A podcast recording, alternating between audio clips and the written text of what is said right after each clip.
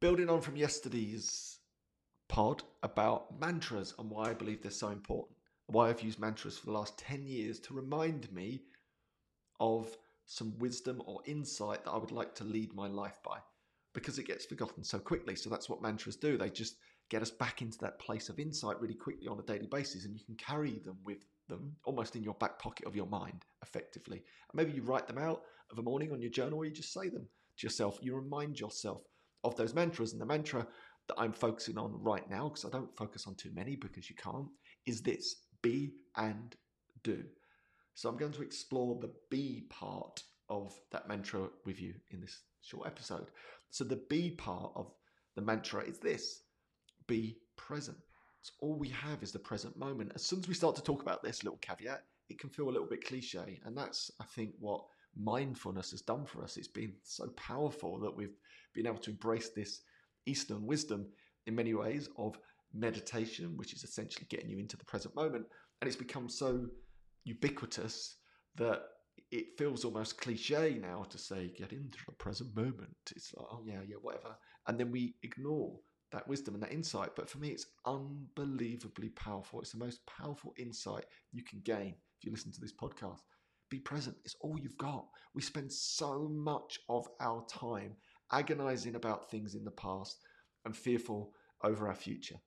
If you look inside your mind for a very short amount of time, you will notice that most of the internal chatter that takes you away from the present moment is based on stuff from the past or things in the future that will probably never ever happen. Catastrophes, disasters, fear, angst, worry, stress over stuff that rarely ever happens. And if it does, here's the great secret it won't be in the future, it will be in the present. And in the present moment, you'll feel completely different about it. You'll have a different skill set to apply to that situation than you can when you're trying to project into the future. And then you start to realize most of those things never come to pass. So why waste the present moment? Because that's all you have. You live in the present moment on agonizing and worrying about things in the future that probably never come to pass. And should they come to pass, you'll feel completely different anyway. So it's borderline pointless spending your time. You know, look around you. People are walking, well, sleepwalking through their lives.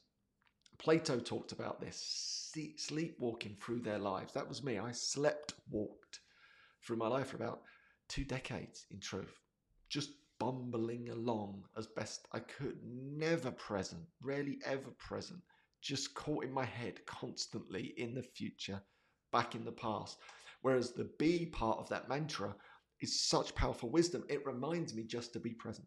In the present moment, if you've got time to sit in the present moment, all those fears, worries, angst, they doesn't live in that present moment most of the time. It's actually serene and blissful even in amongst the storm, you can find those pockets of peace, as it were. Joy is sparked in the present moment. Love lives in the present moment. These all these things that nurture our soul and fill us up are in the present moment. Yet most of the time, most humans are never in the present moment we're constantly lost in our heads. So the be part of that mantra, and the reason I say mantras over and over is to remind me of something that's powerful and insightful that I'll forget because we all do. So if I don't remind myself to be in the moment, I forget to be in the moment, and days will pass, and I've been stuck in my head in the future or back in the past. I want to be present. I want to actually pause and smell the roses. I want to notice the song of a bird. I want to notice the plants the trees, the aromas, everything around me. I want to be grounded in the present moment and gra- grateful in the present moment. So I repeat that mantra on a daily basis, many, many times throughout the day be and do. So the little takeaway from today's episode is this episode, episode even, is this what are your mantras? And could you use that mantra of just being to remind yourself to just be. And then tomorrow I'll talk about the do part. All right, I'll see you tomorrow, or maybe not.